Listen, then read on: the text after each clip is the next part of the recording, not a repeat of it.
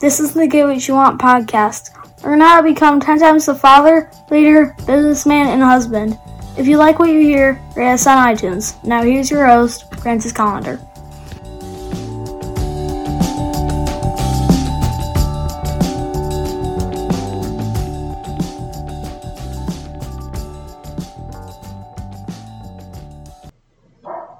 Hey, with the holidays coming up, hopefully you are watching my cooking show to get great tips on how to make some awesome food. You know you're going to be cooking a shit ton during the the holidays, so you you know why not learn how to make some food that I teach you how to do. I know I've been slacking over the last couple of weeks. You know it's been it's been some weird stuff around the around the old uh, uh, headquarters here, but hey don't worry, we're going to be back. We're going to have everything fixed and we're going to be kicking ass. So, you know, watch the, you know, go to my Facebook page or YouTube and check out the the cooking show. It's always available on my page. That's, you know, uh, facebook.com slash metal shaper or, you know, look for my name, Francis Collender. And hopefully you'll learn how to cook some awesome food and wow your guests at, at your holiday tables.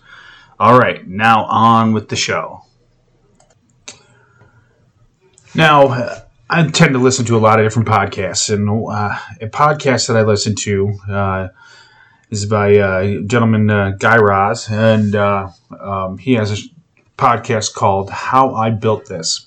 Now, it's a you know um, interesting podcast that talks about to entrepreneurs, uh, you know, CEOs, business leaders, people, uh, people that have done interesting things in different areas of life, um, built businesses, and uh, you know whatnot. Uh, and one of the things that he asks often, yeah, and every every show he asks the people. Um, how much do you attribute your success to luck versus your hard work? Now, I believe that the harder I work, the luckier I get. You know, but if I put in uh, hard work, uh, good things are going to happen to me. When you uh, when you create opportunities for yourself through hard work, you tend to have more opportunities presented to you. So it's it's not about how much was luck.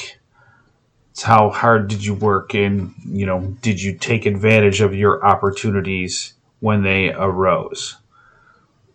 So don't walk around thinking that people are lucky. You know, people that that CEO who created that multi-billion dollar business wasn't lucky he worked hard.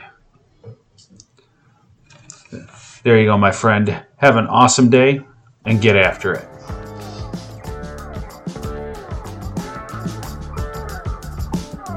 Get more at piperseats.com. Have an awesome day and get after it.